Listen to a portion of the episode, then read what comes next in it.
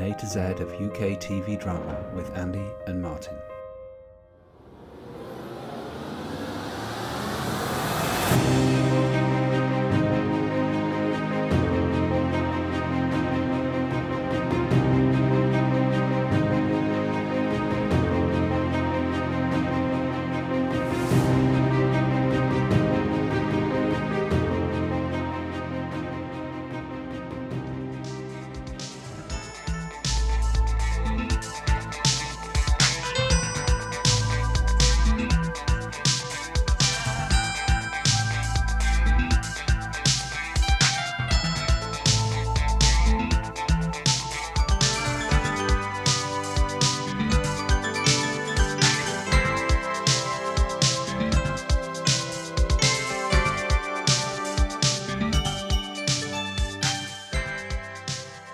Hello and welcome back to an A to Z of UK TV drama with me, Andy.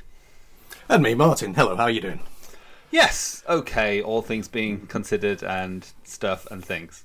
Fair enough. A little bit of little bit of stage fright before this. I always get stage fright before we do these. Oh. So, uh, so it's, I think I think it's the fact that we're getting to halfway through the alphabet now. We absolutely are. Yeah. Uh, which is which has surprised me the, just the speed we seem to be rattling through it, but also you know that that strange and alarming feeling that you're going to get found out, which, which tends to trouble me. Anyway, Yes. yes, no. Um, how's the world with you? Oh, um, well, it, it's happening around me. Is what it feels like. Um, Yeah, I think I think we should mention really we're the beg- the first week of June at the moment, and Yeah, it we feels to a certain extent like the world around us is imploding completely. yes. There are riots everywhere. And and quite rightly, the the Black Lives Matter is the absolute um, center of what's going on at the moment, and ironically, tabloid hack. Yes. yes, exactly. But ironically, this is perfect timing for what we plan to do today, which is just is. incredible that it's kind of fitted. It's it's so weird. It's kind of like it couldn't be more apposite, really. But um, yes, it, it was. We, it's important to mention that we didn't choose this um, because of these events, but it just kind of has fitted in rather rather strangely and directly. Yeah. Yeah. But you, you almost start to think that the world is is is is, is kind of uh, picking on you in some ways and trying to say, "Hold on, hold on, you want to do letter L? Okay, You really we'll pick to- this. Yes. Ah, we'll make it." Uh, and it's not. It really isn't. It's just terrifyingly. I think the, the, the terrifying truth is the piece we've chosen is a, is a TV movie. Uh, written in 1985 as a response to the Broadwater Farm riots that happened that year. Yeah. And 35 years later, here we are, and Yeah. pretty much the same situation exists, Yeah. which is kind of terrifying in its own way. Totally. So, do you want to tell everybody what we're talking about, Andy? Yes. They've probably seen it on the title anyway, but we'll. Yeah, so we're we're talking about London's Burning, um, not the series as such, but what is now regarded as a telly movie on IMDb. It's not a telly movie. It's it was a single television play slash film. Um, Written by Jack Rosenthal, the great Jack Rosenthal. It was about time we got to him, really. So I'm pleased we have. Um, and it's a two-hour with ads film. Yes. One hour and 45 without. And it was so successful that it was obvious that a series should follow. And a series did follow from 88 to 2002, I believe. Yeah, 14 series, 172 episodes. Wow. That's a lot of television. Uh, and I don't think I watched any of them. Nor I. so, so there we go. That was letter L, right? Done. no, but we should, we should talk, um, before we get into London's Burning, just a bit about Jack Rosenthal, if I may. Indeed. um, famously started off, I think, writing for Corrie, wrote a lot for Corrie, and then um, he created various sitcoms, including The Lovers, um, The Dustbin Men, and my personal favourite, Sadie, It's Cold Outside, with with um, Bernard Hepton, which is amazing, so clever. This is Sadie. She is one of the five out of every five housewives who can't tell Stork from Blue Band, Summer County, and Flora. When Sadie was a little girl, her one ambition was to be a housewife. She thought how exciting it would be to cook, clean, and go shopping every day. Uh, Sadie has now cooked, cleaned, and gone shopping 8,279 times. Her one ambition now is to take all her clothes off in the middle of Tesco's, stick a Green Shield stamp on her navel, and scream herself sick. this is Norman, Sadie's husband. Norman was a Marmite baby in the days when bread used to taste of bread. At 14 and a half, they saw each other's spotty faces, before spotty faces became really fashionable, and started courting. During those long, hot, perfect summer evenings we've heard so much about, they'd shelter from the pouring rain in the bandstand in the park. And he'd whisper what he was going to do when he grew up. Open the batting for England, harness the power of the sun, lead the workers to revolution, nationalise the monarchy, unite the whole of mankind in brotherhood and equality, and be a millionaire. Norman was special, a man of destiny. One thing he'd never be was one of the crowd. He hasn't yet, however, got round to doing any of those things. He would have done, but he's been busy every Monday, Tuesday, and Wednesday night watching television. The same goes for Thursdays, Fridays, and Saturdays. And Sunday, of course, is his day of rest. Sunday, he watches television.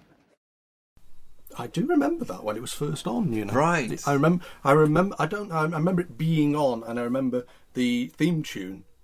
And I would have been what, about eleven years old. So, I, but it, but it's actually locked in because I remember it being enjoyable. Yes. and that's the strange thing about telly when you're a kid. You can't necessarily remember specifics of it, but I do remember the theme tune. You know, and I remember that was a kind of warm feeling that I got from that show. So you know, it's it's. It's basically Bernard Hepton and Rosemary Leach sitting down to watch TV together. So it's, it's, it's and talking about it. So it's very ahead of its time for 1975. Gogglebox. yeah, exactly. then you've got um, the big play you must mention, which is Ready When You Are, Mr. McGill, which was Yes. later remade in 2003, and that's about uh, supporting artiste, you'd call them these days, but then it was an extra who has his big break on this film, but he really is just he's just a bit part, but he causes a lot of trouble and headaches for the directors and the cast. Indeed, yes. And then And the knowledge, of yeah, course. the knowledge, which is about um, taxi drivers and cabby drivers in London, isn't it? Mm-hmm. Yeah. At the time I started on the knowledge, I was on the payroll of the biggest firm in England, the Department of Health and Social Security, on the dole. I've been out of work ever since I left school nearly, with my four O levels. That's the advantage of a good education. You learn how to write so as you can sign on, and how to read so as you can see what jobs you've no chance of ever getting. And and is an acknowledged classic of the form. I mean, Yeah. the one-off t- TV play, the one-off TV movie, the long-form TV drama, kind of doesn't happen as much anymore, if ever. yeah, But uh, but he he was one of these people who wrote you know several of the ones that people talk about and people remember. Hmm. Those titles.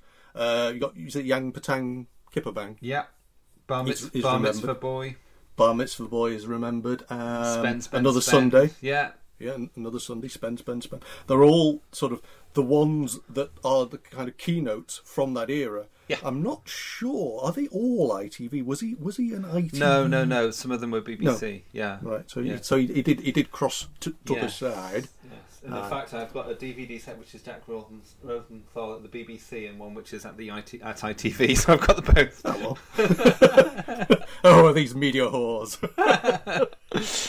yeah. a good a good old fashioned Northern Manchester lad. Yeah, yeah. which uh, which which which which means that uh, you know we've got a lot of lot of time for him, and and one who a writer who was possibly considered uh, more of a black comedy. Would you say black comedy writer? He, he, Yes. he, he wrote comic form, Yeah. um, but also very dramatic, dramatic comedy form. Yeah, and and also very racially aware because he was Jew- much, he was yes. Jewish, and you know, Indeed. obviously his his roots were important to what he was writing, particularly in Bar Mitzvah Boy. Indeed.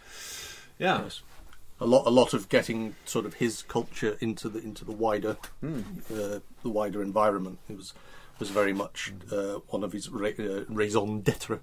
You know, he's. Uh, I mean, I I uh, spent some time this week f- digging out. I have a copy of his po- posthumous uh, autobiography. I don't Ah. know if you've, you've seen it. No. Uh, it took me some finding because it would it had been put in completely the wrong place, and he wrote it all as a screenplay. Um, you know, I think uh, so. It's, it's a fascinating read because it is written in screenplay form, but was was not published until a year after he died. So it's, uh, So, so that's an interesting aside. It's called, and I quote, by Jack Rosenthal, an autobiography in six acts. And uh, I don't know whether it's still widely available. It was about 15 years ago now, but uh, it's, it's it's worth a read. There's some there's some interesting notes about London's burning, which we'll get to later. Oh, okay, cool. I'm glad you found that. And the other thing we should probably say is that he is. He was probably irritated by being known as this, but Mr. Maureen Lipman, Indeed, indeed. because he was, you know. But that's kind of nice for a change that a man is being um, second to his to his wife. I kind of like that. It also it also is the lot of writers in the world, isn't it? It's uh, Yeah. you know we are the writer the writer is not really the person if you want if you want to get on a movie the writer is not the person to go to. No. But he was someone whose name we know. I mean, he's up there, isn't he, with the Oh. other ones? Yeah. to- This is it. I mean, I, I would I would say in many ways. I know I know we've been sort of lauding uh, Plater in, Yeah. in in one or two of these um, Yeah. these pieces, but uh, I think I think he's up there with Plater in Yeah. the same kind, held in the same kind of esteem and regard, really, Indeed. and indeed has the same consistency of um, quality. Yeah, hit rate. Yeah, very Yeah. good. Yeah. I mean, is it is it something like a hundred and that's hundred and something Coronation Street? It, it's, Oh, yeah, it's, a, it's a it, it's crazy an number. astonishing quantity Yeah, yeah. that are credited to him. I mean, the famous one that um, is on the Jack Rosenthal at ITV set is the one where Hmm. they go to Blackpool, isn't it? Aye. Which I was really tempted to watch, but I didn't have time, so I didn't. But yeah. No, no. Yeah. I don't know. Doesn't take much to amuse some people, does it? How do you mean, Ken? Well, look at it. Beside the great British seaside, Mastopia, here we come. No wonder some people emigrate. What are you talking about? Well, just think of it. For 50 weeks of the year, they work to save up for this, a fortnight in Blackpool. Chip shops, stink of onions, lights, some imbecile sideshows, a dirty great concrete fairground, and they're happy. Or so they think. of course they're happy, Ken. They wouldn't come otherwise, No, would they they? don't know any better. They live in dumps like Coronation Street, and they think this is paradise. Well, what's wrong with it? Everything. It's overcrowded, overcharged. It's not right, Val. People deserve better than this. Some people work hard, very hard, all the year round, and this is what they get at the end of it. If only they could want a bit more. Well, it wouldn't do if everyone was alike, would it? Well, it's just what they are in this place, like a lot of sheep. Look, Ken, you enjoy yourself going to the theatre and reading and all that. Well, other people are different. They enjoy this. You mean they think they do because they don't know any better? You're not enjoying yourself, then?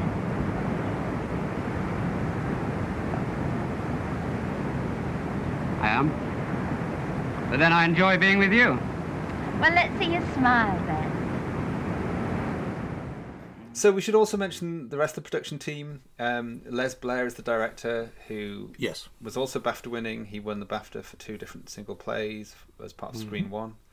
And the mm-hmm. producer was Paul Knight, who mm-hmm. had previously helmed more sort of fantastical dramas. So Dick Turpin and Robin of Sherwood were just Right. behind him before he took on this two-hour London's Burning. Which is kind of interesting because, in that sense, you almost feel that there was a sense that this might be a pilot. yes, oh for- uh, hugely. to put that kind of team in place from from from day one. really. Yes, exactly. An actual producer because he did go on to produce it, Mm. the series. So yeah, um, it does have such a. It's it, it screams out for a series so clearly. Mm. It's amazing in a way that it wasn't like more of just a pilot followed by very quickly a series Mm. because it's just so obviously perfect format. I, Mm.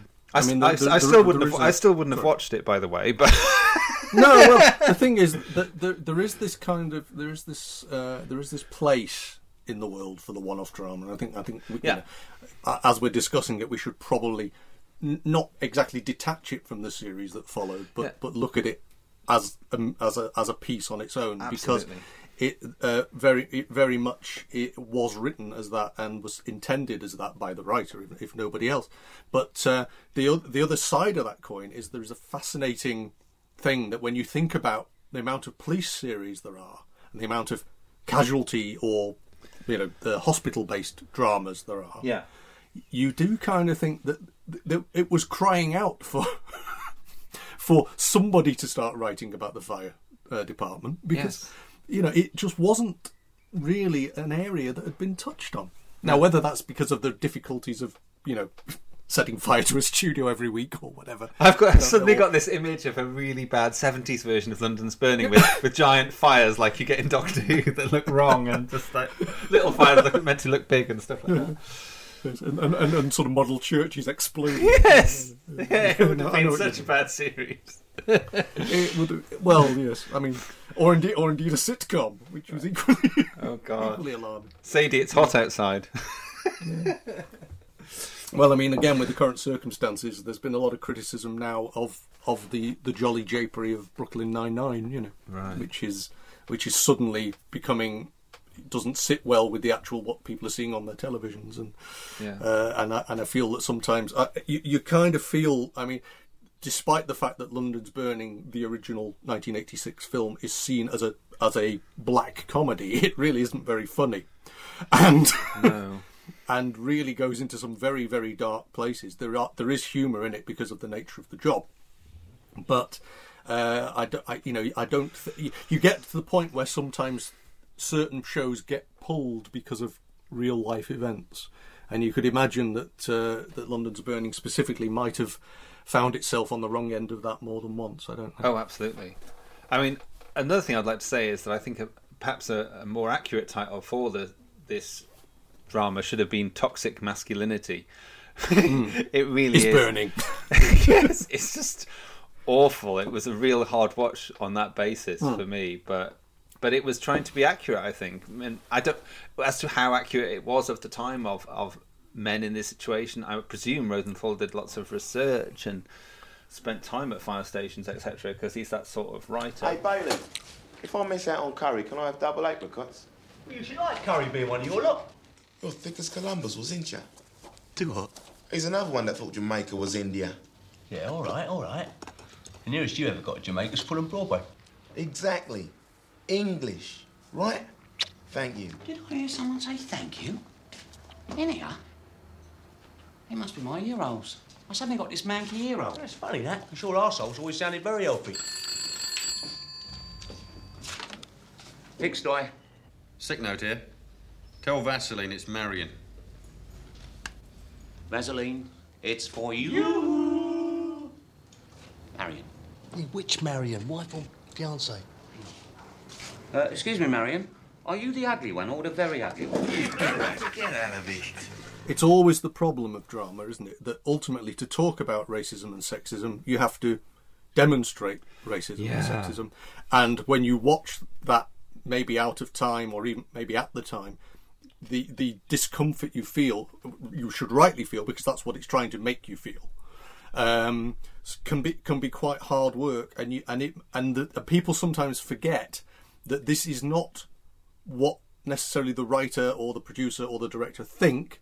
It's just this is what they're trying to show you to say, hold on, you shouldn't, um, you shouldn't be like this. Uh, and if it makes you feel uncomfortable at home, then surely, you know, there's something wrong with it, and we should be addressing, you know, how to put it right.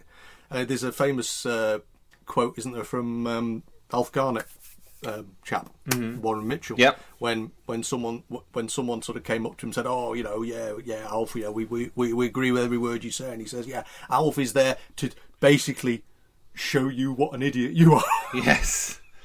you know. Yes. And uh, and to a certain extent, now a, a, a drama like this can can sort of fall on that, especially if you're watching it 35 years later. You can actually sort of go, oh, that, oh, that's a bit, you know. But ultimately, if that was the culture that people were moving into, I mean, once again, I mean, we're we're in a, a series now, and again, it's cropped up a couple of times already in, in this this sort of uh, what we've been doing. But oh look, it's a woman.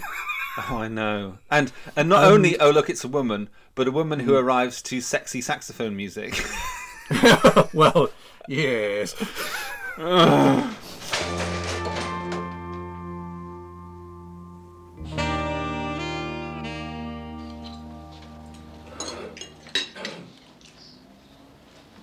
Oh, brilliant. Don't believe it. It's a bleeding tart. Um, attention, Blue Watch. Um,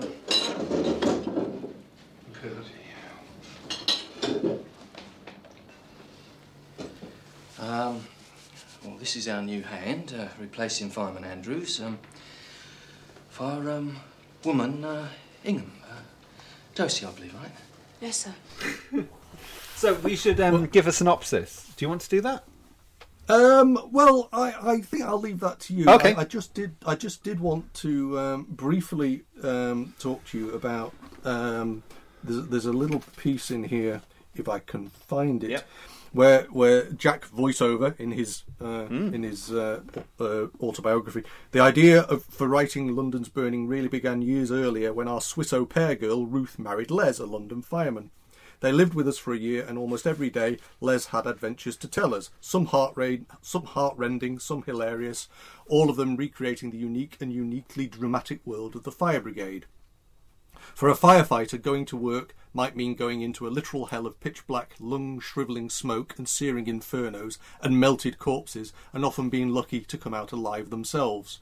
To keep sane or insane enough to do the job they do, firefighters devote the other half of their brain to inventing what they call wheezes, practical jokes to us. So um, that is the thinking behind the series, and quite a lot of that features in the first Yeah. script. Oh, great to in get the that, script. yeah. Good work. So, um, London's Burning, this two hour play is about the members of Blue Watch, a fire brigade in London, um, and what they're doing between um, call outs, um, their downtime, spending time together at the station, um, but also when they're out on call and and how terrifying or how mundane it can be when they're Hmm. putting out fires, um, the whole spectrum of that, and then also their their home lives a bit, which I imagine was Yes. developed more in the series and as it became Yes. more soapy as it went along.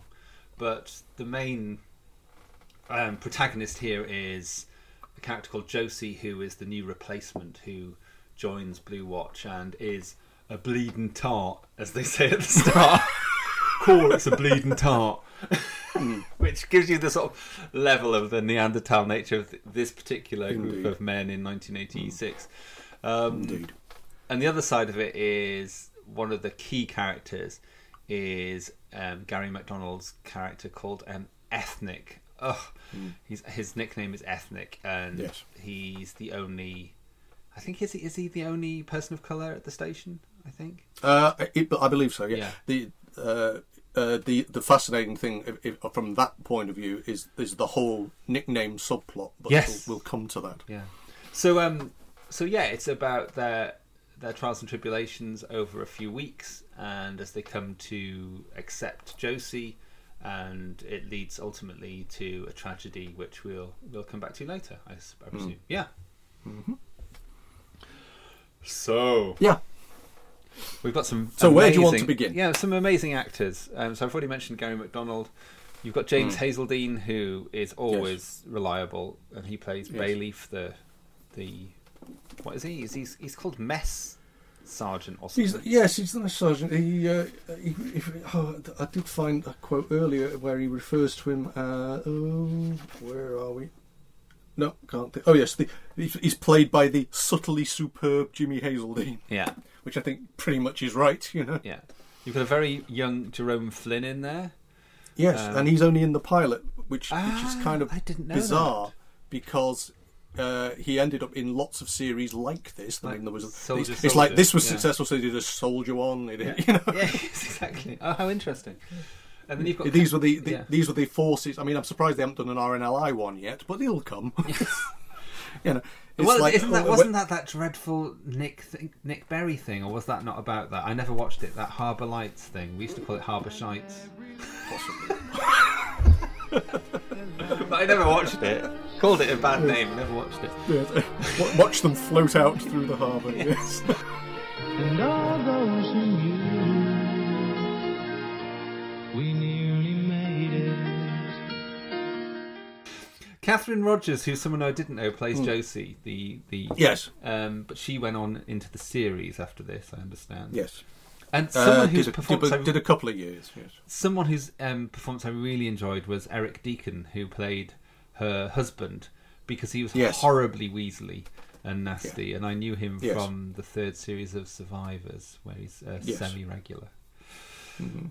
Anyone else you want to pick out? The one playing charisma. Charisma. Yes, Gerard Charisma. Horan. Yes. Yes, he was Thank wonderful. you, Gerard yeah. Horan. Yeah. Who was at this stage? I mean, uh, weirdly enough, turns up in the Singing Detective around about the same time, Ah. and has gone off. Uh, he's one of the other. He's he's with David Ryall in in uh, in the uh, con- you know, the two beds next to each other on the same ward as uh, as uh, Michael Gambon. Uh-huh. But he, uh, but again, his career went on and blossomed, and you know, has has, has he's been in everything since, really. You know. Um, yeah, I mean, there are a lot. You know, there are other actors in this that. Uh, I mean, uh, Sean Blowers was, uh, played Hallam. Now he was um, he was in thi- this series right from the start for about I think twelve, nine or twelve seasons. Wow. Uh, I mean, he was in this for a very long time, and then they, they uh, spoiler alert, they bumped him off. Okay. Uh, for for the ratings, you know, Uh-huh. oh, we'll get rid of a we'll get rid of a much loved character from Dawn of Time. Hmm. The other interesting one, and I, I just wanted to mention it, although it's a very brief cameo, is James Saxon, Oh, yes. Who uh, is in a, a very uh, unfortunate scene, but of course just bring, brings us a, a, a slight connection to Jonathan Creek. for he, for he also played a, de- uh, a detective in one of the ones we watched for that. So uh, things are still connecting in, in strange ways. And another connection Um, that I must mention is our con- connection with last time's karaoke, which is the, the model of Alexandra Palace, the matchstick model, Mhm. which we had. And this, but this time it is destroyed. It is destroyed this time by a cat. yes, but there's this whole thing about uh, people building buildings out of matchsticks in drama, which is not a connection that you or I could possibly foretold. I know. It's what a weird. Tro- is it a trope? Is it is it enough to, two things for it to be a trope? I think it is now. I, I don't know. I don't. I see. I don't even. I don't even remember anybody. I mean, I don't know how widespread it was as a thing people do. It's But yes, odd. I mean the Alexandra Palace one is the big one he's doing at home, but he also seems to do it sort of. Or is it, no, he's the big one he's doing at work, and then he also works on other ones at home. It's really quite bizarre. it is. But apparently everyone was doing it. But I think it, it again, it, it could it could be one of those easy ways of, of signifying the utter boredom. You know, if you've got a hobby, it has to be the kind of hobby that you can put down and go back to. And of course, there is the whole irony of it being built out of matchsticks. Oh God, that had passed me by. How stupid of me. Oh, that makes perfect sense because it's all about his regret that Alex Alexandra Palace had burnt down on his watch, hadn't That's it? right, He hadn't, they hadn't watch, managed yes. to put it down. Put it Mm. out. Oh my God, that's brilliant! I hadn't realised that. No, I mean I don't know whether that was the intention. Oh, but well, I'm sure it was. You know, uh, yeah, m- matches matches being what they are. don't play with them, boys and girls. No, Um, and don't build Alexandra Palace out of them. Not if you want it to survive again. No, no, no. And you t- a tiny little David Tennant hanging off the top. No. he had to go there.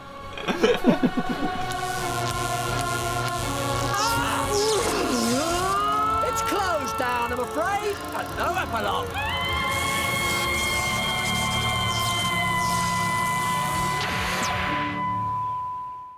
Editor's note. In support of Martin's ongoing theory of the interconnectedness of all things, I feel I must point out that in The Idiot's Lantern, the Tenth Doctor, when he's on top of Alexandra Palace, is fighting no less than Jack Rosenthal's wife, Maureen Lipman, as the Wire. I, I think it's important to mention, uh, we won't go through it scene by scene, but the very first scene is a black guy sat on the side of a pavement looking very dejected, and then we pan across to see this neighbourhood, which is clearly um, depressed, underprivileged, inner city London. Um, but then it moves into some, I guess, more of an uplifting cultural aspect, which is at this club on this estate where there's a band practicing, and Yes. yeah, but it's it's it's very much black culture, reggae music at the start, and Yes. it's it's not just showing you it as as this is a negative life. It's showing that there's there's a good there's very good sides to it as well, and there's people that are happy, and Hmm. and I think it's interesting because in the 80s there's an awful lot of bleak inner city black culture London that you you got, and it was Yes. really hard to I don't know to process that if that wasn't something you understood. It wasn't my world, and yet it was constantly on the TV screen. I don't know how you felt about that. Yes. Well, uh, yes, it's it it is it, it, it, you, it, to get a positive role uh, model from from that era is, is is not easy. Um, the fascinating thing to me, of course, is that uh, our our character who does seem to have picked up the unfortunate nickname Ethnic, um, played by Gary McDonald, uh, is actually quite ashamed that he has a job. Yes. Uh, it doesn't sit well with with the um, the, the flats, well, the block of flats he lives in, which is known as Babylon. Yeah. Um, and it seems to basically uh, the whole culture there is all about um, well, it's the drug culture. There's the but the unemployment culture. Uh, it's dereliction. It's it's hopeless in many ways. It's a very hopeless um, society within which, of course, people have their hope. But people, it's there's there's this strange and peculiar thing in certain parts of society where if people try and better themselves, they're seen as uh, almost traitors Yeah. to to the society. They you know that you think you think you're better than us. Mm-hmm. You think you're, and so people do their best not to rise above that, which of course then repeats the problem. I had a friend many years ago who um, was a school teacher who who you know has, uh, had a promising student who he was hoping would go to college, but basically she she had a grandmother who was like 36 and and indeed went the same way. You know, with, with the, having children, Yeah. children having children. Yeah. And he, it, despite the fact that he did everything he could to try and give her an alternative, the same things came round, same aspects of family sure. life came round, and everything like that. And I think to a certain extent, there is this underlying sense that you are trapped within the culture that you you grow up in, unless you completely escape. I mean, we we talked. Um, uh, about you know we, we, about uh, like a lot of people's sport sport was their way out Yeah. because funnily enough at the weekend we watched uh, the I Tonya you know Oh, yeah, brilliant film. Yeah, Tonya yeah, Harding. Yeah. But but that's the same kind of thing. Her her escape was through the ice skating. Yeah. But everything in her society, her culture, basically was designed to sort of stymie that. Yeah. You know, and, and, and drag her back down with the rest of them. Yeah. And I think to a certain extent this is the same kind of thing that's happening in in in this the the arc that ethnic has throughout this film. Um, so it, it, it's it's kind of difficult. Also, it's fascinating to me that he, he uh, this is still the era of stop and search. Yes. I mean, And- that's one of the first things that happens is stop and search. And I'm like, oh my god. Yeah, and we are introduced into these very, very, very, very, very racist London policemen. Yeah. uh, patrol officers. Uh, again, um, you know,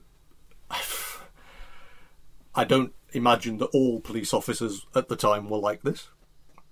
I imagine that if that was your beat, you might have a different view of how the world is. Yeah.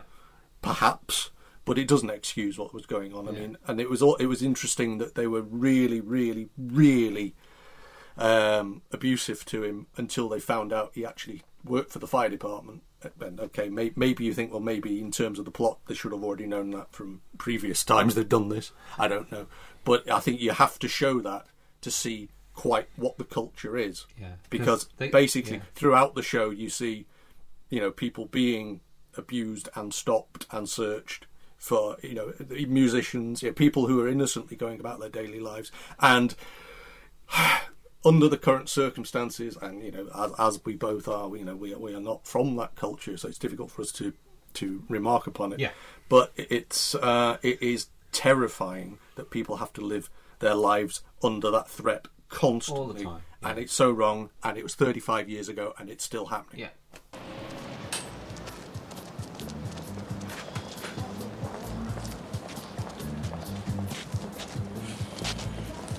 In a hurry, Sambo. My name ain't Sambo. Like yours ain't Honky. You calling me Honky? No? That's what I wasn't calling you. What's in the bag then? Heroin? Ganja? Clothes for work. What works that then? Sambo.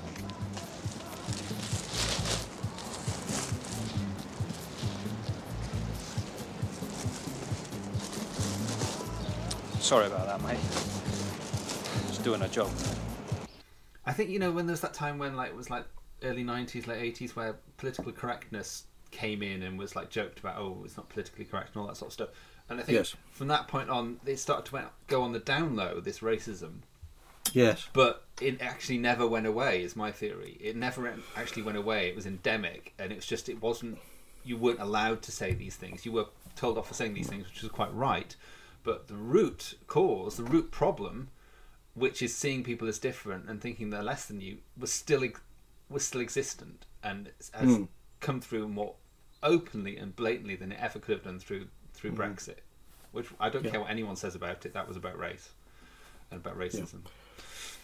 The the um, the other uh, problem is, like I say, because it, it, to a certain extent, people uh, may maybe might argue that this we thought this had gone away, but it never goes away. No. But the problem is, it's it's been enabled again in, in recent Yeah, times. exactly. The, uh, the the trigger point for this story was the Broadwater farm riots of 1985, uh, which is uh, if you if you remember or you know the story, this was the um, this was the uh, riot in which uh, Keith Blakelock was killed. Mhm.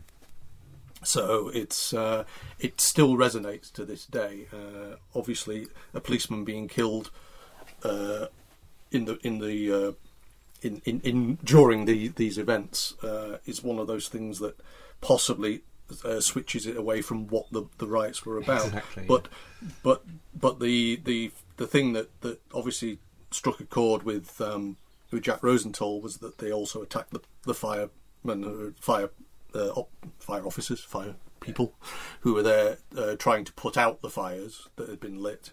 Um, uh, and and that you know they, again there's an interesting thing is there's when people attack ambulances when people attack fire engines you kind of can't really grasp you know those are the people who are there trying to help It's just You- you unconscionable, might isn't have- it? It's just it, yeah. it, it feels you know why why does this happen but sometimes you really people just want to burn the whole house down and you Yeah. know.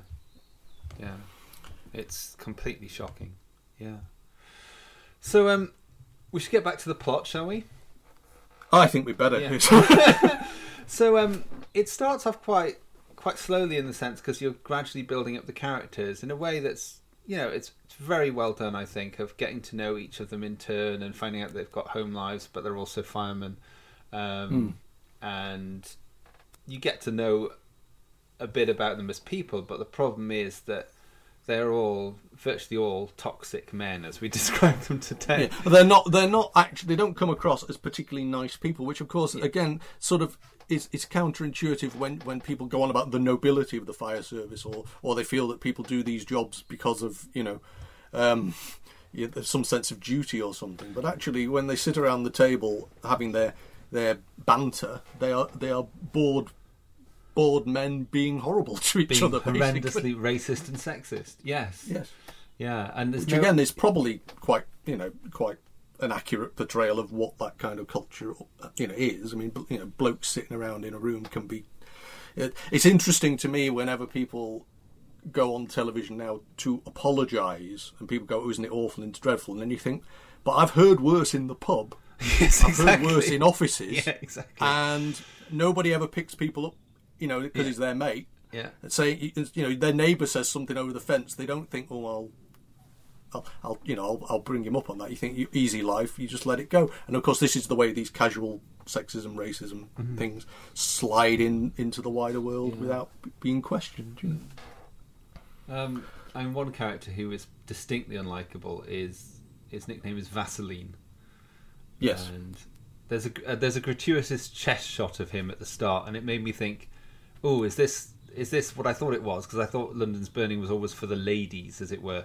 and The I thought- ladies. I- but that was the only moment in this that felt like it was for that. But it was Yes. just to set up his um his f- sexual frisson with the glorious Hetty Baynes. Got to mention Hetty Baynes, who um, has a wonderful turn in Secret Army as Yvonne, the naughty, Hmm. the naughty. Um, what she- I was going to say naughty maid. That makes that sounds terrible. she, she's she's the, the waitress, the sex craved Yes. waitress in um, Secret Yes. Army, but um, wife of Ken Russell. Well, you made a you made a noise like that. That followed that. no, I, it, I, I, ju- I just I, I, with- with Ken's movies, you do kind of wonder how, how. Yeah, no, never mind. Let's not go there. No. but um, yeah, it's it's very hard not to find James Hazeldine's character Bailey immediately likable. There's something about him you feel, even though he's still kind of joining in a bit and he's kind of saying, "Oh, come on, watch it, lads," a bit. He is very much part of it, but he you feel he's got an inner warmth or calm or sense of what is right that is he's got more of a barometer than the rest of them. Okra? Yams. Do you want to talk about her? No. That's a good sign. Sweet potatoes. Fig leaves. Did you tell the lads? Yeah. What they say? Nothing. They were watching Dynasty. All they did was turn the sound up. What's your old man like? So not talk about him either. That's probably a bad sign. Yes, but he- he's slightly more mature as well. He's Yeah. been through a lot more. I mean, the, Yeah. the, uh, the I mean, when when you find out his backstory about basically his wife's left him, he, you know, he, never sees his child and stuff like that.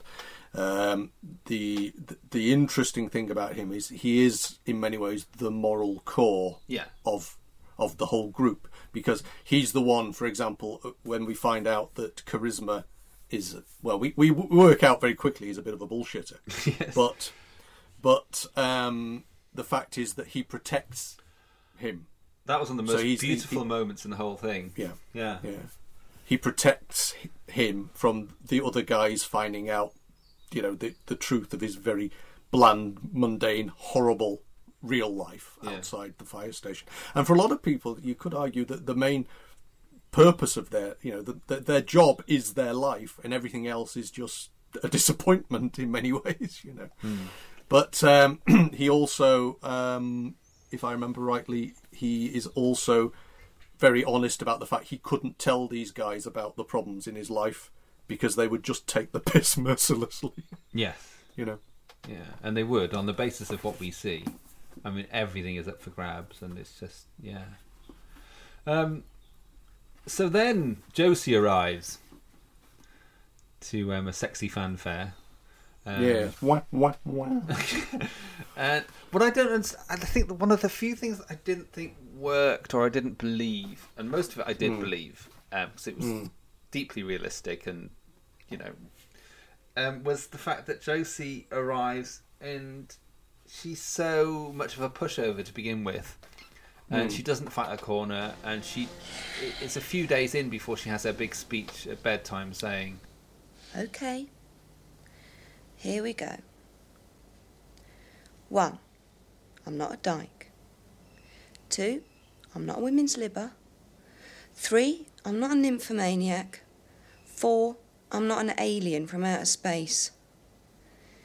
I'm in the job because I like it. Not clever enough to be a nurse or a secretary.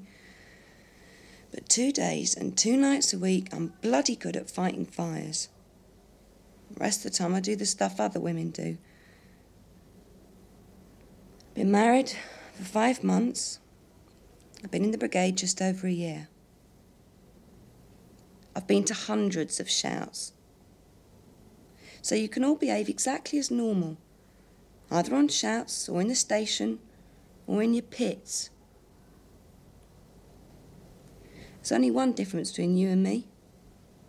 That's what you're no doubt holding in your hands under your blankets. So that's only a little difference, isn't it? And sod all to do with putting out fires. Unless you piss on 'em. Good night. It's it's weird that she doesn't realise that she's going to have to do that straight away. And Yeah. she kind of waits a few days. I know there's dramatic narrative reasons probably mm. why, but it's just it's a bit annoying seeing her going on one of the first call outs and she she is really Gets quite ignored. pathetic at that and she doesn't grab mm. anything to do anything and she doesn't No. get involved and I'm like, well come on love, you must know how you have to be roasted oyster with them, otherwise it, you're going to be shat on. Well, it seems that she's been at several other fire Yeah. stations, which kind kind of implies that this has happened a lot. Um, but she's obviously, you know, she is a, a, a professional firefighter and basically has, you know, has experience, but he's been treated like a complete novice. But then again, I suppose any community you might argue you, you rely on the people you know. The new person has to prove themselves, whatever. But the fascinating thing to me about that setup is, of course, there was not. There's nothing about you know. There's no problem with the fact that you know mixed accommodation. I mean, basically, these guys two days a week have to sleep at the fire station. Yeah. Uh, this is part of what uh, you have to do. I mean, I, I know I could never have worked as a fire person because I can't sleep if I know an alarm's going to go off. Right. And if and if there was a chance an alarm was going to go off any time at all, I remember the fire drills when I was a student, and we all sort of knew they were going to happen, so nobody would go to bed. Right. because nobody wanted to be the one going, "Oh God, the bell's going off, Yeah. get our pajamas and everything Yeah. like that." Everyone just knew, and because because nobody can sleep if they know it's going to happen. Yeah. Uh, you know, unless Jacob What's it tells us all, we, we should ignore what the government are telling them, the officials are telling them. Uh, let's not go there. No, but it is But, it is um, odd that there's no provision for her to have a separate room, No. and it's it's I, I mean, is it a dangerous situation? It feels like it's it's uncomfortable on Hmm. both sides. You know. Although on the plus side, they don't they don't start getting her to make the cups of tea and what have you. No. I mean, again, James Hazeldine's character uh, Bayleaf is very much it's my kitchen.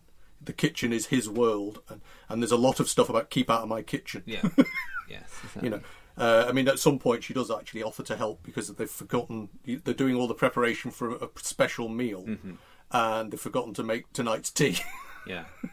And But the it- point that- is, that's it- his domain. that- That's that's he's got control Yes. over, isn't it? Which Precisely, he doesn't yes. in the rest of his life. Yeah. That's right.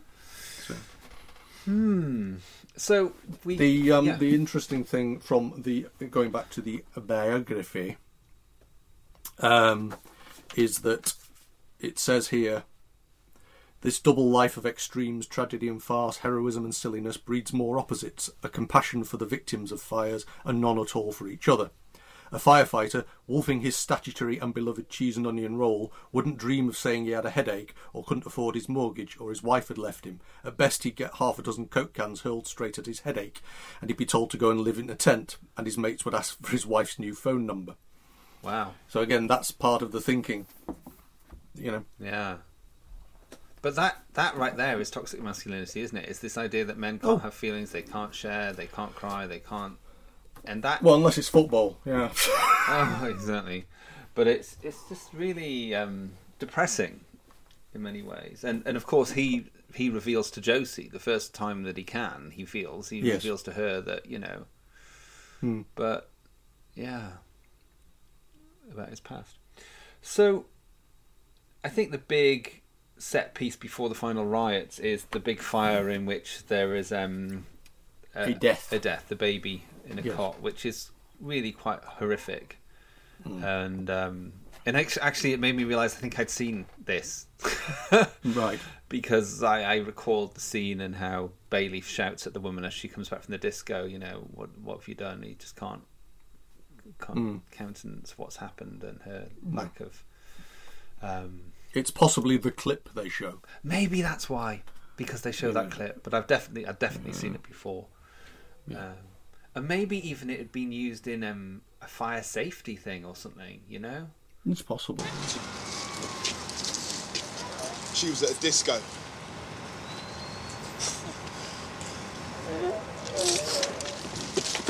Hang about, Bailey, Disco?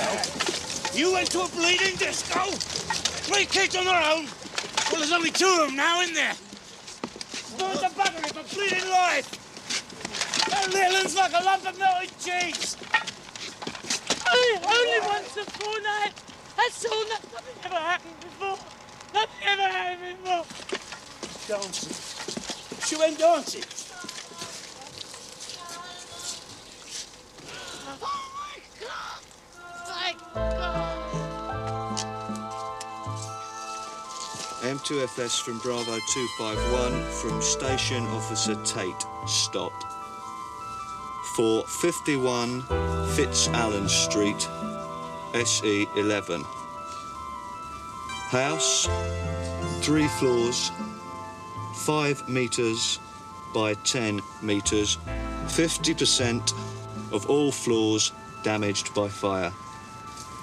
Two children rescued from first floor bedroom via internal staircase. Shocked and suffering from smoke inhalation. One child found in first floor lounge, apparently dead. It's a, it's a dramatic touchstone that whenever you can say it's kids, Yeah. you know, that will that will really get people sort of engaged. But also, this this is the one point in the plot where you actually see Bayleaf lose it, and he is absolutely and right, righteously furious. Yeah. Uh, with the mother, Yeah. who, obviously the suffering mother who's lost one of her three children, uh, uh, etc., etc. Yeah. Uh, so you could, but but yeah, absolutely and utterly furious with her, and uh, like you say, rightly so. Um, also, this uh, gives us a, a, slight window in, uh, into his post-traumatic um, stress disorders and, and how they all cope with the grief in their own different way. I think Hmm. you know, but it's uh, you know that that is an important sort of sort of postscript to the to that sort of big dramatic scene. And of course, the, the, the th- thing that fascinates me again about uh, about uh, London's burning is that the the fires are very very realistically done. Oh yes, I was Um, quite surprised this- how well they were done. the heat and the sweat. Appa- apparently, in later seasons, it all went a bit CGI, and, and one of the reasons the ratings started to tumble was that the effects, you know, Oh, okay. were being done cheaply. But um, you know, not that anybody ever noticed the effects, of course. haha. But these things, to stage these things, I mean, this is a proper piece of dramatic set piece staging, you know, and and would have been lots and lots of effects technicians, lots of stuntmen, and everything like that. And but he's incredibly convincing. This is really what I want to say. You know, I mean, Yeah. it, it it's a it's a very very you know warts and all portrayal of what a fire. I mean, you get the the blowback. You know, uh, I can't remember when was the the Kurt Russell film. Was it Kurt Russell? Oh yeah, not Kurt. Russell. Not Kurt Russell. Is it Kurt Russell? Anyway, there was a, there was uh. Backdraft. Backdraft was. I think was that was Kurt Russell, wasn't it? Or maybe yeah, it wasn't. I don't know. it But I know the film you mean. And I and I don't know whether you know how how they sort of sort of match up in terms of the timeline, but it, it that that thing that people became more aware of, of you know, because of uh, things like Horizon and what have you, that a, a fire wasn't just somebody coming in and putting out a bonfire. It was, it was you know when when you open a door and all that rush of heat and fear and you know and the reason that firefighters get engulfed and surrounded despite everything they know is because these things are so out of control and so terrifying Yeah. that no you know nobody really knows this that you all bets are off in these situations you just literally have to hope for the best they know what they're doing but they can open a door and it could be the end you know I mean, I wonder how how good fire safety um, demos and talks are today because I know that when I was a kid, I was terrified of getting burnt to death. 'Cause Hmm. I think it was something that was very much on the agenda as something like I should be very aware of. Yes. Um, and I don't know when smoke alarms came in as a as a right, but um, that was something that was huge. Was that in the eighties? Was it as late as that, or was it earlier? Again, I imagine uh, it's one of those. I mean, I'm not saying that drama necessarily automatically sort of changes the way things are done, but uh, sometimes I think awareness comes. I mean, because you get. I mean, we used to get those horrific uh, public information stroke advert things, you know, and and you used to get a thing about the chair. You know, when there's, there's someone set fire to the chair and, and how it went up in the room. Oh, that was yeah. something that was on television a lot. And then caught So the curtains I think and everything. Yeah. I think it just becomes sometimes it just becomes the government thing of the time. Yeah. You know that some just someone points out the statistics and says we can do something. Yeah. And and back in those days, the government actually might listen to that kind of thing, and um, so it, it becomes more publicly aware. But sometimes it, it takes a documentary. Sometimes it takes a drama series like like uh, London's Burning to make people think about this stuff. You know. Yeah, yeah.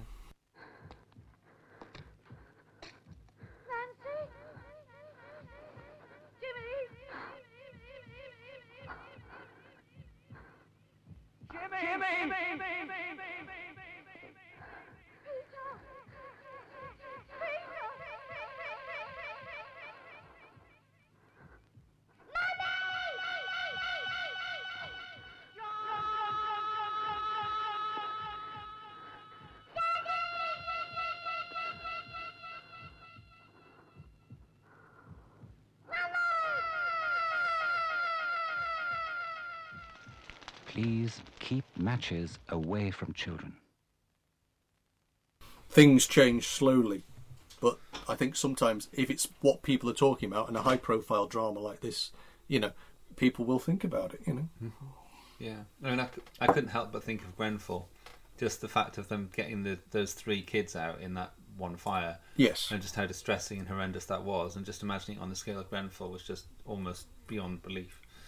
And again, probably, uh, unfortunately, proves the point we were making earlier that this was 35 years ago. Grenfell was now three years now. Yeah. And, you know, again, in, in the, the kinds of in the kinds of buildings we expect our poorest sectors of community to live in, Mhm. or we don't necessarily expect it, but that's where they, they Yeah. end up for various reasons.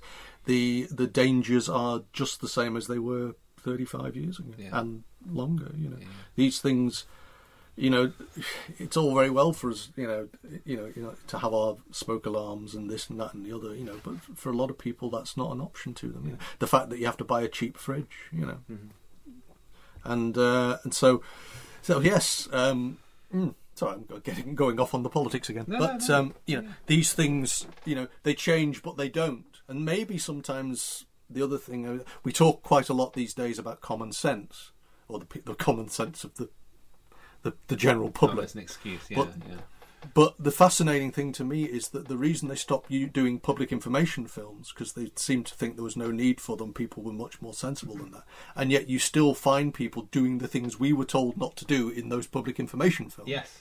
Because you know, see, I always think when I'm driving along sort of dark country lanes and people are wearing black from head to toe, they don't actually seem to understand that they can't be seen. Yes, and they may get killed. Now I remember that, and I remember that chap waving his newspaper or wearing a, or wearing a white headscarf or whatever it was. you know. Yeah.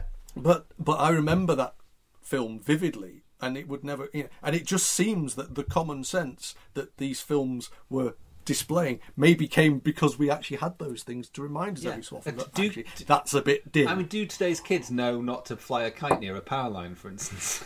you know. well, they could watch GBH for that. oh God, let's not go back there. Um, you had to do it. Um, I know. I'm sorry.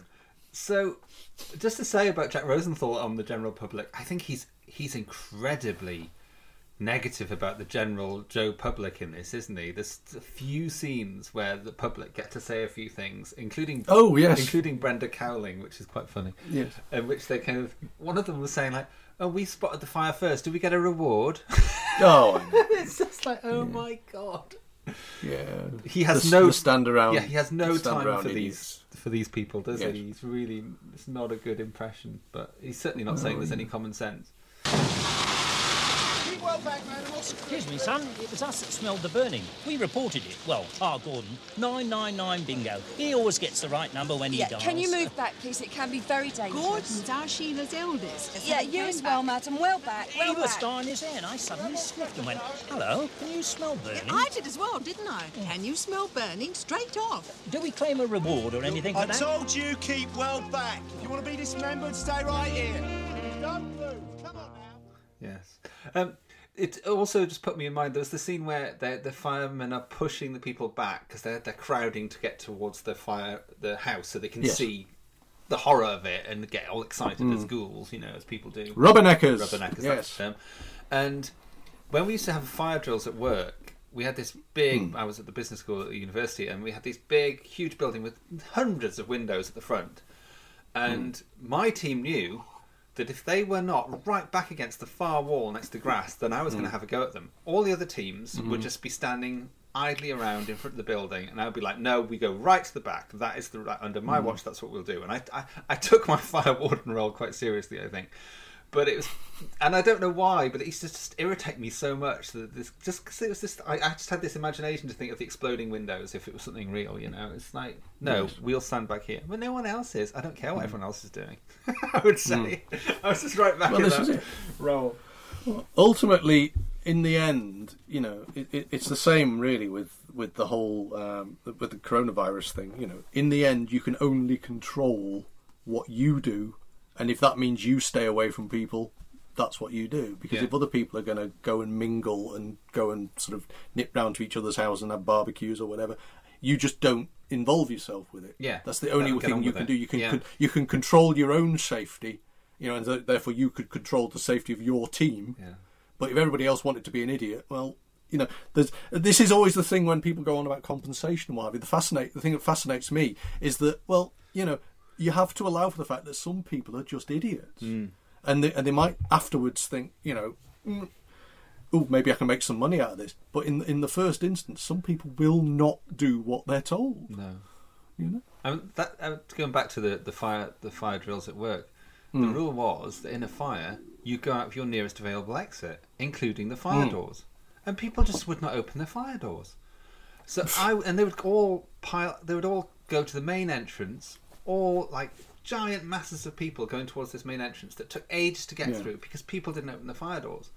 So I'd make it my personal thing, mission, to open all the fire doors near me to make sure people went out that way. And it, and I was like, this is ridiculous. Why are people so stupid? We were we were talking yesterday, uh, oddly enough, about the beaches being full. Yeah. you know, and, and I mean, uh, we saw those uh, things about the helicopters on the beach and all the people being pushed together because there were so many people on the beach and there was nowhere else for them to go. But I was actually saying, you know, the problem really is how do you close a beach? Because somebody's always going to say, "Oh, the beach is down there," and they'll find another way down, Yeah. even if there's only one path. The, the, and, the, and you can't sort of put great big steel shutters. You can say, "Put a please don't go on the beach closed" sign. Yeah. but people will ignore it Yeah. because and and again this is what happens in in in fire drills generally you know you've got someone whose job is is to go and clear the building and and, and they'll find people just sitting at a desk going, oh it's just a drill i've got this to Yeah, do exactly. Is that when I'm running courses as well in other countries, and if there's a fire drill, or well, there's a Mm. fire alarm, you don't know if it's drill or not, and I say, right, come on, everyone out, and I'm always immediately. I, there's no pause because because I was a fire warden, and people are like, oh, Mm. but it probably isn't. We don't know. I would say we don't know. Mm. Move now. You know, it's it's funny. Yes. That's uh, anyway. This is a bit of a side. what do you need you, you, you, uh, well this is again you know you, you now need two sorts of two sources of proof before you'll actually the fire bell needs to go off but you also need to have your legs on fire yes, exactly. It's like- Then might be maybe you'll believe it. I mean, it is nonsense, you know. It is nonsense. But this again, you know, this is part and parcel. That I'm sure somewhere in the 172 episodes they address that. yes, I'm, I'm sure they will.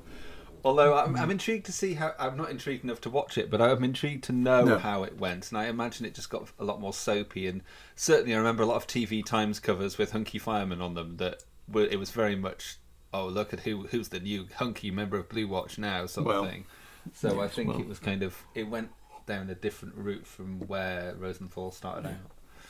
that that is sort of briefly touched on, isn't it? When someone claims to be a fireman or something, and and, and people, you know, it's it's there's like this arch moment with with the crowd. But uh, Mm. um, do you want to talk about some of the other things that we see? uh, Surrounding this story, I mean, Yeah, there's the um, there's the shouty ex-wife at the wedding. Played by Mary Jo Randle, who um, Mhm. I don't know what she's in after, but I know her best from Victoria Wood, where she st- stood next to Victoria Wood at the bus stop, and she says, "She didn't. You did. You didn't. You did. Yeah. That person." Um, Yes. Uh, so, so, so uh, basically, it turns out that Jerome is a bit of a one. Not Jerome. Uh, no, it's um, No, it it's, not Jerome, it's? Vaseline. Yes, sorry, yes. Yeah. Um, Whose real name uh, we a discover is Roland. Brilliant. Uh, yes, we also get a peculiar, a peculiarly uh, blatant bath scene uh, between Josie and her husband. Oh, I didn't mind that No, just, just but, but, but peculiarly because it was sudden Um, nudity. Yeah, yeah. Yeah. Which, which, which always always strikes me that it's it's kind of inevitable uh, uh, in these things. Um, we've also got to discuss. I the- suppose the, point being that you saw her bits and you don't see his bits. Yeah. Yes, but also, um, you know, when you when you when she then has to comment upon, and of course, her bonding moment comes with the cock ring. Sorry, the curtain ring.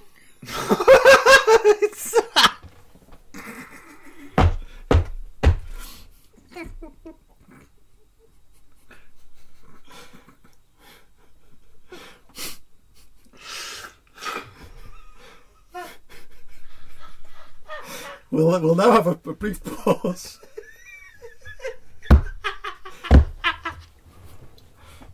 and James Saxon. Oh my god, that's so funny. now the question is, does that stay in or not? and I'm not talking about the curtain ring. or what stays in it. Yeah. No. oh, funny. So anyway, uh, uh, one of the call-outs is where James Saxon opens the door. Yes. And has called the fire brigade because he's got what stuck on him, Martin? Yeah, well, I, I believe it's a, I believe I believe it's a curtain. Ah, curtain that he's ring. been uh, that he's been uh, experimenting with. It fell off the curtain, though, didn't it? It fell off the curtain. It fell right off the curtain, straight on. Yeah, I imagine these are the the. It, I, I, this is just probably one of those tales that, uh, like uh, people who work in A and E wards, Yeah, it's about, cu- share about with people. and stuff. Yeah. Yes, and, and what have you. So, so, so that that's a little aside that we, we get with the dear old Oscar, Oscar Oscar Botcherby and his and his cur- cur- curtain ring. I'll never be able to watch the Two Doctors again now. Absolutely. yes. Uh, moving on. and, he, and you thought you thought he just put um, needles through butterflies. Exactly, that's all I thought was going on. It's wrong. um, another scene which I think is worthy of note is when they're trying to come up with a nickname for Josie. Yes. At the, at the back at the station because they realise, you know, well, we've got to have a nickname for her. She can't just be, you know. Aye. And Can't just be Josie. yeah, so I'll, I'll play that. Not when when you've got ethnic Vaseline Bayleaf. How was it? Ta- no, sick note. Yeah. Sick note. What was Jerome? Sick what note was and charisma Jerome, and Jerome Rambo. Finn was Rambo. Yeah. So I'll play that scene in now. Soul Sister. Mother Superior. Kicker. Kicker. As in, I wouldn't kick her out of bed. Nice. So far, I'm a sister, a nun, and a tart. Afro. Not me. As in aphrodisiac. Janet Reger. Janet Reger? They make knickers. It's a knicker name. Compris? Nickname, knicker name.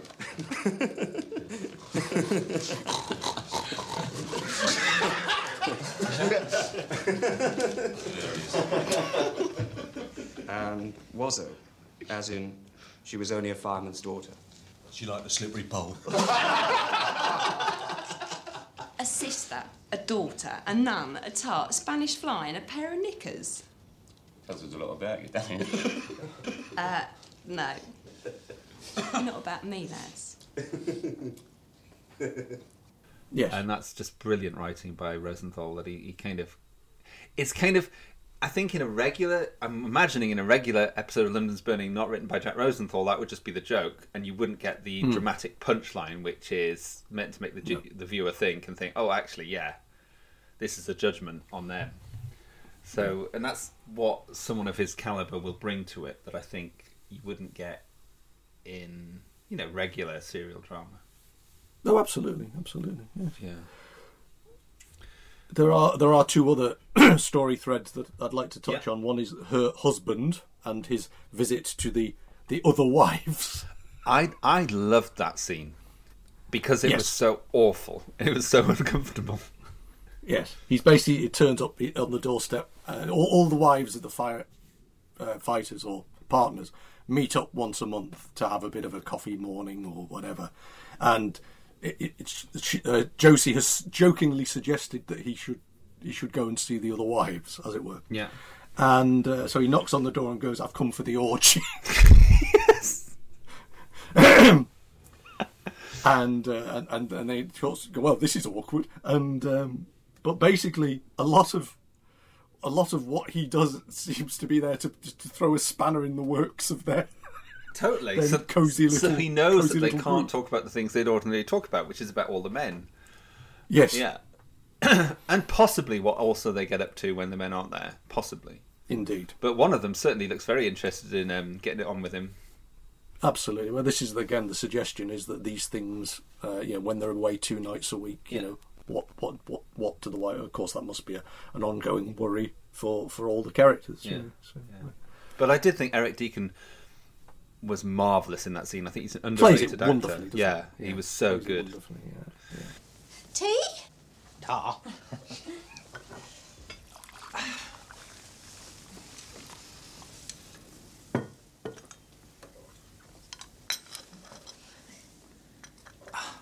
You have these a lot, do you? Oh, a couple of times a year. It's my husband's idea, really. Little social gathering. Yeah, the wife said I should come for a laugh. I mean, she said it for a laugh.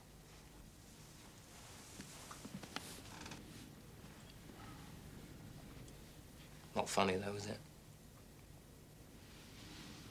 Well, you can't stand the sight of each other. Sorry? Rumour has it. Why should you, though? I mean, just because you're firemen's wives doesn't mean you have to have anything else in common, does it? Apart from wondering what they're up to half the time. Uh, not to when they're sleeping out two nights a week. The way I see it, though, is if they have two nights away from you, how do they know what you're up to? I'd, I'd, I'd just like to briefly touch on uh, the charisma snooker Absolutely. storyline, which is basically uh, he thinks he's a bit of a wheeler dealer, or he likes to give the impression he's a bit of a wheeler dealer. He's a he's a big wig at the snooker club, and he's got contacts. Yeah. There's a there's a beautiful scene where he goes to the the same supermarket that uh, Bayleaf buys the bacon for their Yeah. bacon baps or their breakfasts from, and buys a load of it. So it, it and basically wants her to peel off all the. La- I think I've been behind him in a queue. um, peel off all the labels so that he thinks he's got it wholesale, and he actually basically spends a great deal of money 25 quid or something, which is so much to pretend Yeah. he hasn't. Yeah. Just so he'll he'll belong, he'll feel useful and needed. Yeah. And he also has this strange life where he he, he thinks he's a a really sharp snooker player, but down at the club he's just the bloke who marks up the scores. Yeah. And Josie and her husband go to see him play in the match, or there's a big match on Yeah. and uh, and Bayleaf basically comes to his rescue and says, "You mustn't tell anybody." Yes. You know, Which and is again, the, the, yeah. the pathetic tragedy of his character is that you know his his internal, you know, I, I want to be accepted, belong, uh, his need to be accepted is uh, is all but built around this built around this lie. Yeah. This complete lie that his life is actually pretty pathetic Yeah. outside the the fire station. And of course, then it's his character that leads to the tragedy at the end of the um, the piece. Yeah. So we should we should go into that. So I should briefly, I should go back to the book for this. Oh, okay, good. A little little section in this. Um, if I can, it's here we go. Uh, over the years, Les told me his stories, and then in October 1985, the Broadwater Farm riot down the road in Tottenham became their dramatic framework, the fictional centre that could make the fact all the more true. This, that centre is ethnic, a character who is, as many are, both black and a firefighter, who feels loyalty both to his ghetto community and to his fire station community, and who becomes the pivot of extremes and colliding opposites. That's why Ethnic was born, and why, at the end of the film, he dies. So that's the quote from Yeah. the uh, the autobiography. yeah.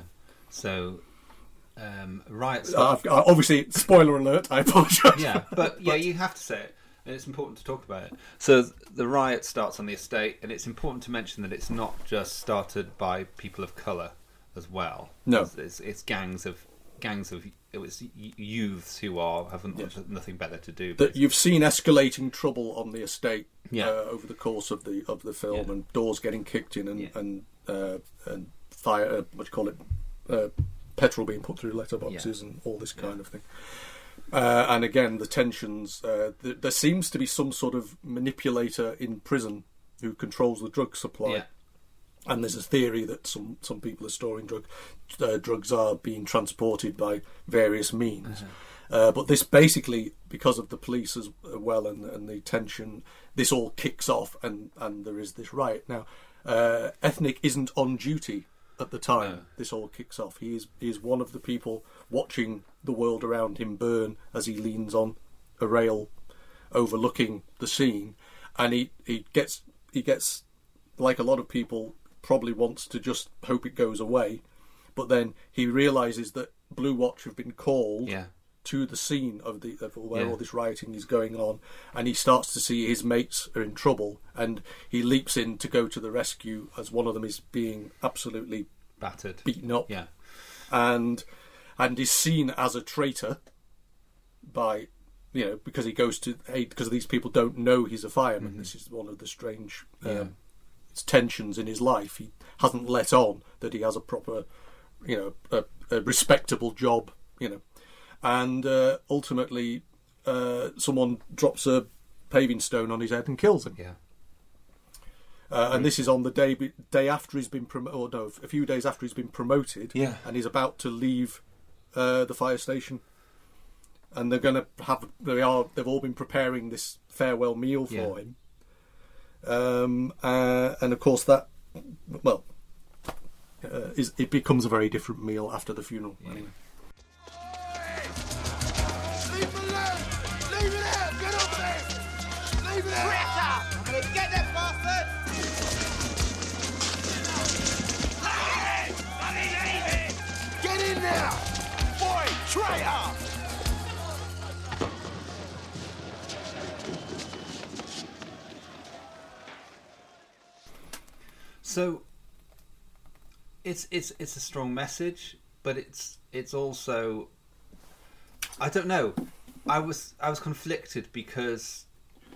Can I share another Yeah. another nugget from the book for you? Um, throughout the filming, it seemed that Les Blair and I could be the, well be a perfect match. Both from similar Manchester backgrounds, we spoke the same language. I thought he was directing beautifully, and I really believed I'd found the director for all my future work. Until that is, here we go again. Interior editing room, London day. As un, un- until, as usual, we were in editing, and I, as usual, gave notes, and the director, as usual, went berserk because the writer had the effrontery to voice his comments. Les Blair, nobody tells me how to edit a comedy sequence! Exclamation mark. Jack, even if you're wrong. Jack, voiceover. Um, on P'tang Yang Kipperbang, its big time director Mike Apted, a very big time producer David Puttnam, had paid Jack to sit in an editing sit in editing and shoot his mouth off. However, the otherwise excellent producer of London's Burning and friend of Jack's, Paul Knight, has a different idea to ban Jack from the editing room. Ah. Later, not quite too late, the executive producer, Linda Agran, Jack's great ally, bans Paul from banning. then it was my turn to go. then it was my turn to go berserk when Les let slip that he'd never shot what to me was one of the most crucial scenes in the film, and maybe its whole raison d'etre.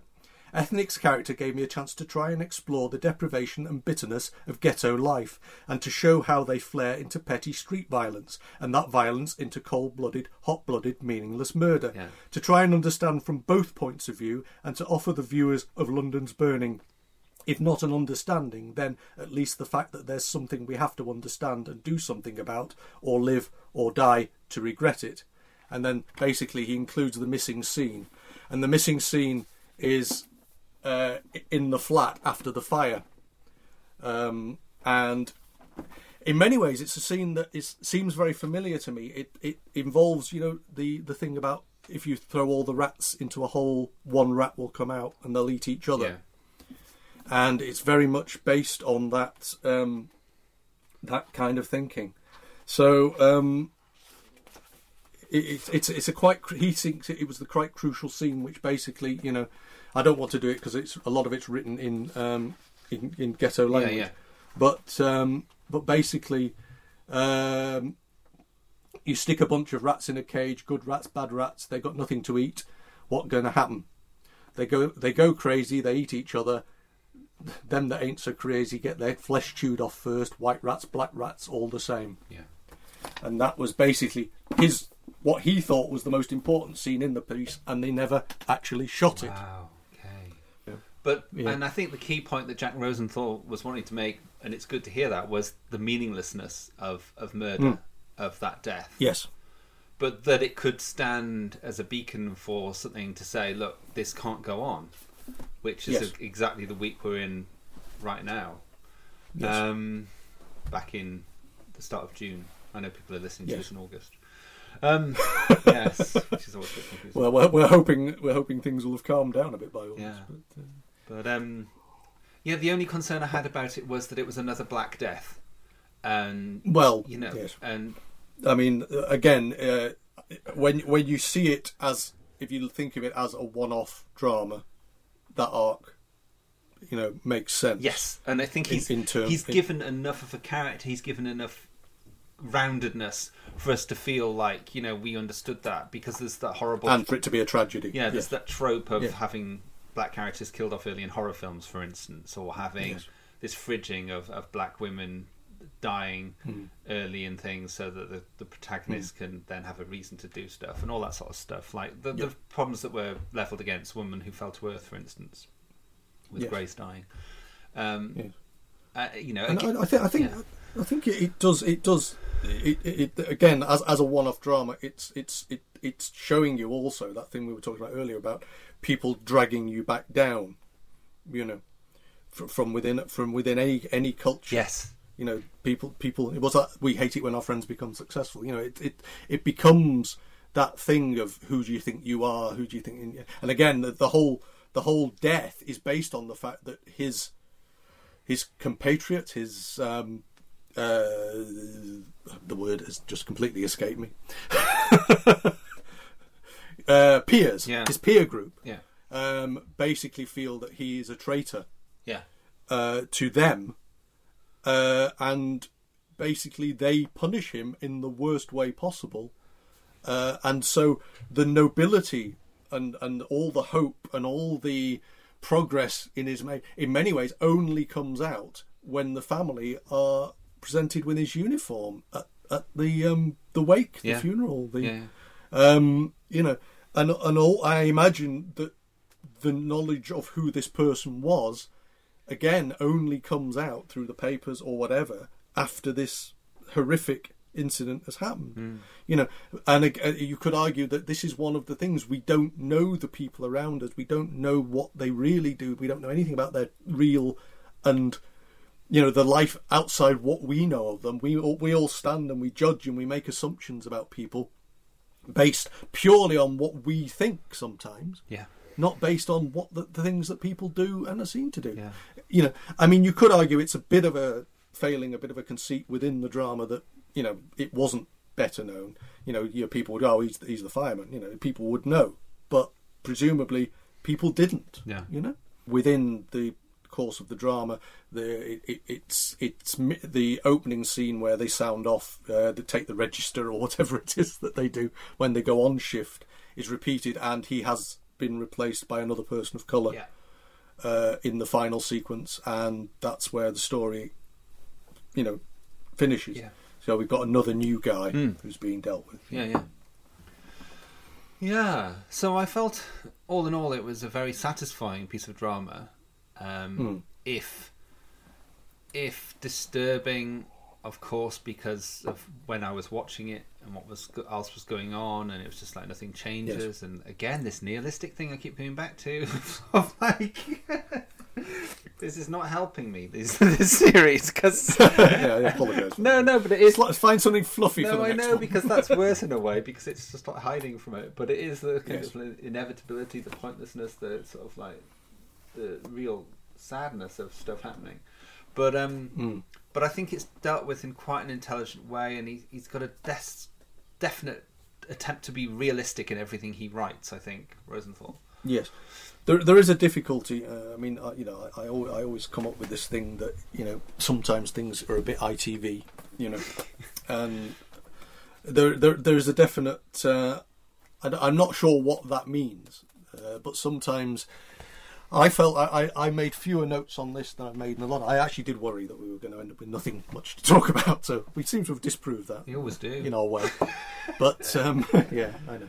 But I mean, I, again, I thought, well, when we did uh, All Creatures, that was just one episode, and there was a big series, and we didn't watch it. Yeah. So, so it's the same kind of, you know, there is enough to find within within the film it, itself, but um, sometimes they up the sensationalism and down the drama. If you see what I mean.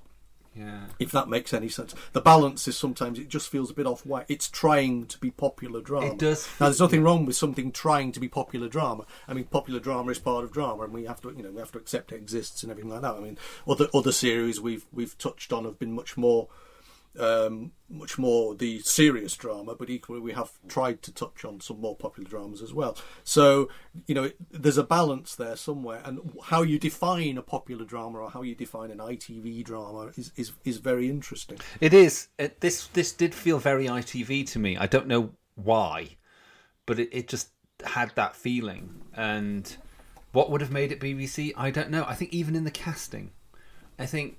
But maybe that's just because I'm led by the fact that I know that like people like Jerome Flynn back in the day and James Hazeldine were used more by Mm. ITV than they were used by the BBC, and maybe it's that the, sort of actors that are selected and whether they're on the book. It's a it's a very subtle difference. I mean, it's, it's, it's kind of it's one of those things that you do feel, you know, to to discuss it is to not really understand it. You know, Yeah. but it, but it, it it is you know because the bill existed, so that was kind of like a police version of this. You know, Hmm. But at the same time, over on the BBC, you've got Casualty. yeah. You know. And I don't know whether I mean whether if you did a like for like comparison between an episode of London's Burning, you know, from the series run, and an episode of Casualty, whether you'd feel there was a tension or a difference, apart from commercial breaks. Yeah. You know, um, whether whether it's just, I don't, I honestly don't know. It just feels that that that maybe that there's more more tension, or or they ramp up the melodrama. I think You know, I think and so- maybe it's just prejudice on my part because I always Maybe. I always had a negative view of ITV and because it's the TV times that we didn't get. So if we happened to watch Mm. something on ITV, it was always by accident rather than by design. Yeah. Well, I, I said, I mean, the, the interesting thing to me is that th this was a series that ran for was it fourteen years, and I, I never watched it. It was that Sunday night nine o'clock thing, you know, London weekend television drama, and I just never, you know, I always thought, oh no, I, I mean, I, I hesitate to use the word trashy, but uh, you know, because I don't think it would have been. No. I don't think it was. It couldn't have run that long, you know. Uh, uh, I mean, I, I never watched Soldier Soldier either. No. You know, it, it, it, these things just didn't appeal to me. No. Maybe again, it's possibly the soap element. Maybe the I just had the sort of instinct for avoiding things that I regarded as soap operas. But but it's surprising that I didn't see this because the one-off drama would be something that I would tune in. for. Yeah, sure. Yeah, it's an interesting point. It's probably a, a variety of reasons come together to make the whole as to what what it is that we're.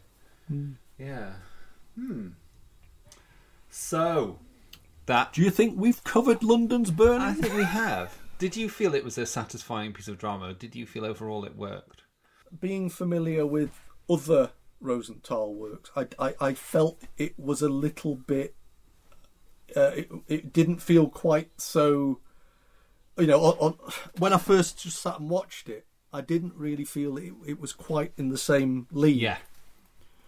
Um, but whether that's just because it was a more a larger ensemble cast, or whether it was just less cozy, or you know, I mean, I don't necessarily think that Rosenthal writes cozy, but it kind of there's there's a kind you feel with with his other dramas that they have a specific, you know, um, there's there's a a thread running through them, Mm. like the knowledge, the knowledge, you know, has the okay. I mean, the, you know, the first day and the passing, you know, there is that, but it but it feels a very a closed world, and maybe that's the thing. Uh, when a writer is trying to write about something that's annoyed them, or they feel an injustice or something, sometimes the world gets bigger, and sometimes perhaps it doesn't quite embrace all of what it wants to what it wants to encompass within the drama because there's so much going on. Mm. And I think maybe if if there was any flaw, there isn't really. I feel a, a character that you can actually latch onto that you stick with throughout, because the character that you're supposed to latch onto and stick with throughout doesn't make it to the end credits. Yeah, but you do stick. And you do stick with him to a degree, certainly. And Well, I think maybe Blue Watch is the is the character. yes, you're right. Yeah. Uh, you know, so but what I'm saying is you don't. You know, I say you're introduced to uh, Ethnic at the beginning. You see his troubles, but because he doesn't actually make it out alive, somehow that feels less uplifting. Less maybe it's not supposed to feel uplifting, you know. No. But but in the same way that M- Mr. McGill and and the knowledge feel, you know, you've you've you've met these people, you've you've you know you've enjoyed their company, and they're still out there somewhere, and maybe that's that's the thing, which of course is important because you should feel the loss, you should feel that you know this is a tragedy played as a farce at times, but you know, and of course that's life. You know, life has its ups and downs and funny moments and terrible moments. But somehow you walk away from it thinking, uh, and so I mean, it took two years for it to come to series. I thought that was interesting in itself. I mean, I think what what is interesting about it is that he's he's deliberately writing an ensemble piece. It's an ensemble drama, and that is a different Yeah. beast to most most single plays are about one or two characters and or one character and how he relates to the world. And this isn't that, and that therefore gives him a harder harder job to actually get us into this into this um, world and understand these people because we're being introduced to so many people at once within a, t- a very short Yeah. period. But it still works, Well- and that's why I think you're Well, right. I'm, I mean, I'm a big fan, as you know, of Hill Street Blues, Yeah. which at this this point would have been about four years into Hill Street. You know, Yeah. so it was peak Hill Street. So the ensemble drama was very much, you know, a thing that was being done. I mean, it was being done very successfully. But uh, again, that is because you know you've got series as a one-off film. Maybe it doesn't quite, you know. You don't feel you've en- met everybody enough. I mean, everybody gets their moment to shine, Yeah. and every you know every, every character. It's, it's, maybe that's the thing. You you sort of feel each one of them. It's almost like hesitate to to go back to this, but you know that, that structure of boy, boys from the black stuff where you get different people's story. Yeah. You almost feel it would have worked better as a six part mini series where you told Yeah. Sick note story, Yeah, told Charisma's story, and and maybe it was cut significantly from what he was trying to write in the first place. You know, but but there is a kind of a sense of lots of different stories being not quite told as fully as you'd like, Yeah. if you like, because because of that hour and a half, two hour running time. And I think that's why it feels like, as you're watching, that it's screaming out for a pilot. You know. Yes. And you. Oh, I, I remember when they, panned back at the end of the, the roll call, and I was thinking they're going to say next week on London's Burning. you know, it's like, yeah, yeah, it's interesting. Yeah, and that that makes it an, an, an unusual single play in the sense that that is what it tries to it tries to do an awful lot in its runtime. Well, it fascinates me as well because he he never wrote another episode of it. Right. He's he's credited. He is actually the most credited writer on, on IMDb, but that's because he, it's you know series created by. I think it's on. It's actually put on something like sixty seven episodes. You know, Yeah. but but I don't think he ever returned to it. No. You know, at least I, I, get that impression. I may have I may have got that completely wrong. Well, no. I, I, well, think if, it, if the, the producer carried on as being Paul Knights and he banned him Mm. from the writing room, Yeah. I think it probably Well, wasn't the editing editing room. Yeah, that's what I mean. Yeah. Then it probably wasn't going to be a, a fruitful relationship No. going forwards. And I imagine he thought he wanted to turn his attention to something else because he's very much an issues writer, isn't he? He wants to write about something else Yes. each time, and he, I think he would have got very bored very quickly carrying on writing about this world, and he would think, "I've done this." Indeed. Although you know, like I say, did have form with Coronation Street, so it's um, Yeah, but that has the opportunity to be about different things, doesn't it, all the time? Yes, yeah, and of course you're not the chief writer forever on that. No. You know, you're, you're part of that. So. What I'm saying is, when you look at the, at the oeuvre, if you like, Gosh. of of uh, of Jack Yeah. Rosenthal, I don't think it necessarily feels like the best of it, but it's a very solid piece of television drama, and you know, like I say, anything that actually manages to be as fondly remembered as London Bur- London's Burning is amongst its fandom and, and that runs that long, you know, it must have something about it. You know? Yeah. But what I'm saying is, if you if you were asked to ask people, you know, what you know, to name some Jack Rosenthal works, I wouldn't necessarily think it would be high on their No. list. I don't know. Maybe I'm wrong. No, maybe it's you're the right. first No, thing think people you're think. I, did, I had no idea he wrote this. So yeah. Hmm. Yes. Good. So, Do you think we've done it? I think we have. I think we have. Okay. Okay, so until next time. Take care. Okay then. Cheers, Martin. Okay. Bye bye. Bye.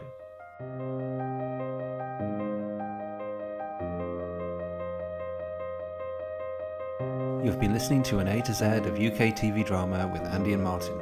Next time, Miss Marple.